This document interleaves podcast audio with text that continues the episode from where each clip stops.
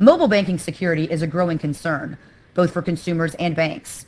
As more malware attacks are aimed at Android devices, security researchers have warned institutions and companies to be mindful of the mobile security policies and practices they have in place for both consumer products and employees. Here, Dan Mercurio and Mark Tracy, who recently oversaw the deployment of Android fingerprint ID at Cambridge Savings Bank, a $3.2 billion institution based in Massachusetts, explain how removing login credentials from the authentication process is dramatically enhancing mobile and online security.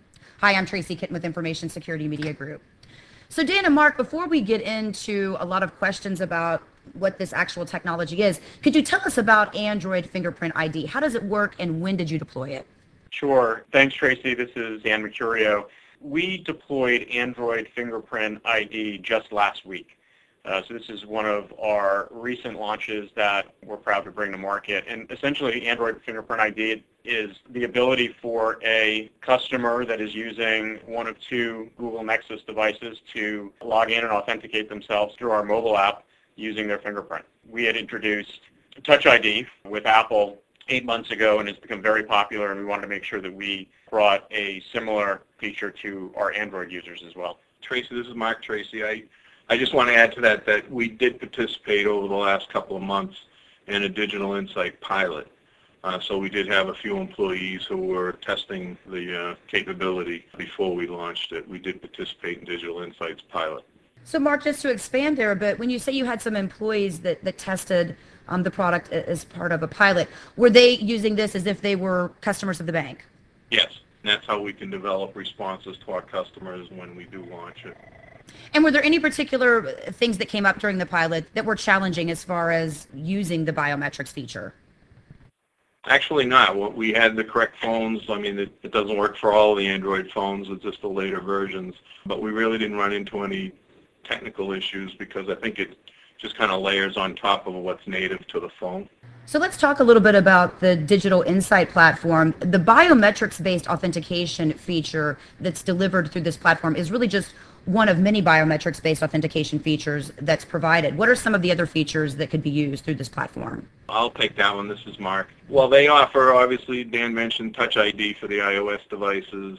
They just announced, or we just rolled out with them, the fingerprint ID with the Android devices. They also offer retinal scanning uh, through their partnership with EyeVerify, and we did not adopt that, but it is available. We've focused more on the biometrics that are native to the devices our customers use because we thought we'd have a better chance of high adoption. But we do pay attention to what Digital Insight's doing with EyeVerify, and it may be something we, we look at adopting in the future. Yeah, and uh, this is Dan Tracy. I, I, think the other thing that I would add is, you know, we are also, in addition to looking at digital insights opportunity, we are looking at other options through our core provider as well, really kind of identifying those customer experiences where we think have the most friction for the customer and really looking at, at, exploring biometric authentication for those experiences.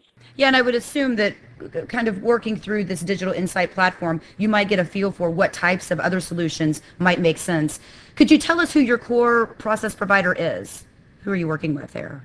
Sure. We use uh, Fiserv DNA. And I know that you recently just deployed, you know, the Android solution, but obviously you've been offering a solution for Apple products for a lot longer. How have your customers taken to biometrics authentication? Yeah, it's a great question. Uh, this is Dan. I was in the in our customer contact center yesterday, and you know asked some for some anecdotal feedback, and we continue to hear from our customers that using Touch ID, since it's been out for eight months now with our Apple app, is extremely popular with our customers. So those that have a device that is compatible with Touch ID are vocalizing to us through the different channels that we interact with them with that you know it's extremely convenient, certainly a lot more convenient than entering a username and, and passcode. And so we're hearing a lot of really positive responses from our customers. Our Touch ID users average over the last 30 days, as an example, you know, 15 logins using Touch ID in that 30-day period. So we can clearly see that customers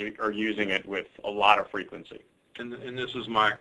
We're, we're seeing about 40% of, of our people who regularly log in with their phone are using Touch ID And we do think that having Touch ID contributes to the fact that those are more active users as well because it does make it that much more simple.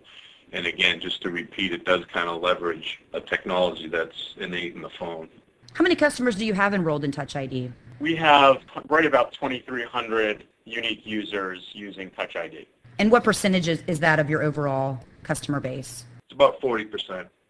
So as I mentioned in the introduction, usernames and passwords for login, whether it's online or via a mobile device, are easy to compromise. And we all know that now, especially with some of the enhanced malware attacks that we've seen.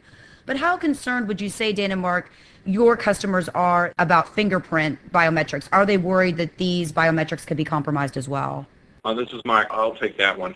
I would say that, you know, that we do encourage people to use strong passwords. Uh, we also use device ID, and, obviously what the biometrics does is it adds another layer. It, it kind of uses the who you are aspect of multi-factor authentication. So from that perspective, I do think it adds another layer of security.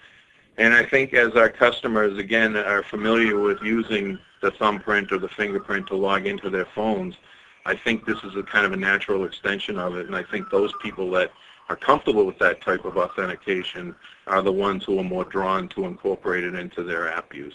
And Tracy, this is Dan. You know, when we look at our conversations with customers in the branches, through the customer contact center, through electronic communication in, in the customer contact center, and we talk about the ease of use in using fingerprint authentication, we're not hearing a lot of customer concern related to that. And I think that's something that allows us to feel comfortable about exploring other biometric solutions, you know, as we look out across the next few years. How concerned are the two of you about biometrics being compromised? Like I said, if you look at it from a layered approach, which we tend to do at Cambridge Savings Bank in general, I, th- I do think it's another layer.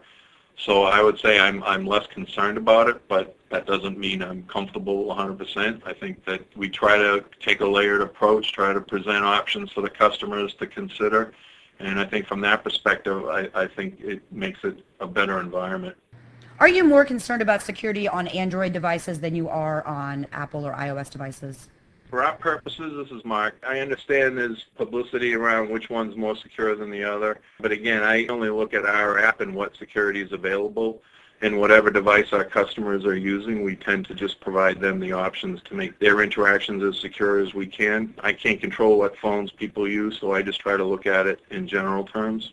This is Dan. One of the things that's interesting about our customer base which is probably a little bit different if you look out nationally and, and, look at trends nationally. The vast majority of our smartphone users are Apple users. And so you know, that's one of the reasons why we have focused on the Apple side a little bit more in the past is just that the vast majority of our users are using an iPhone.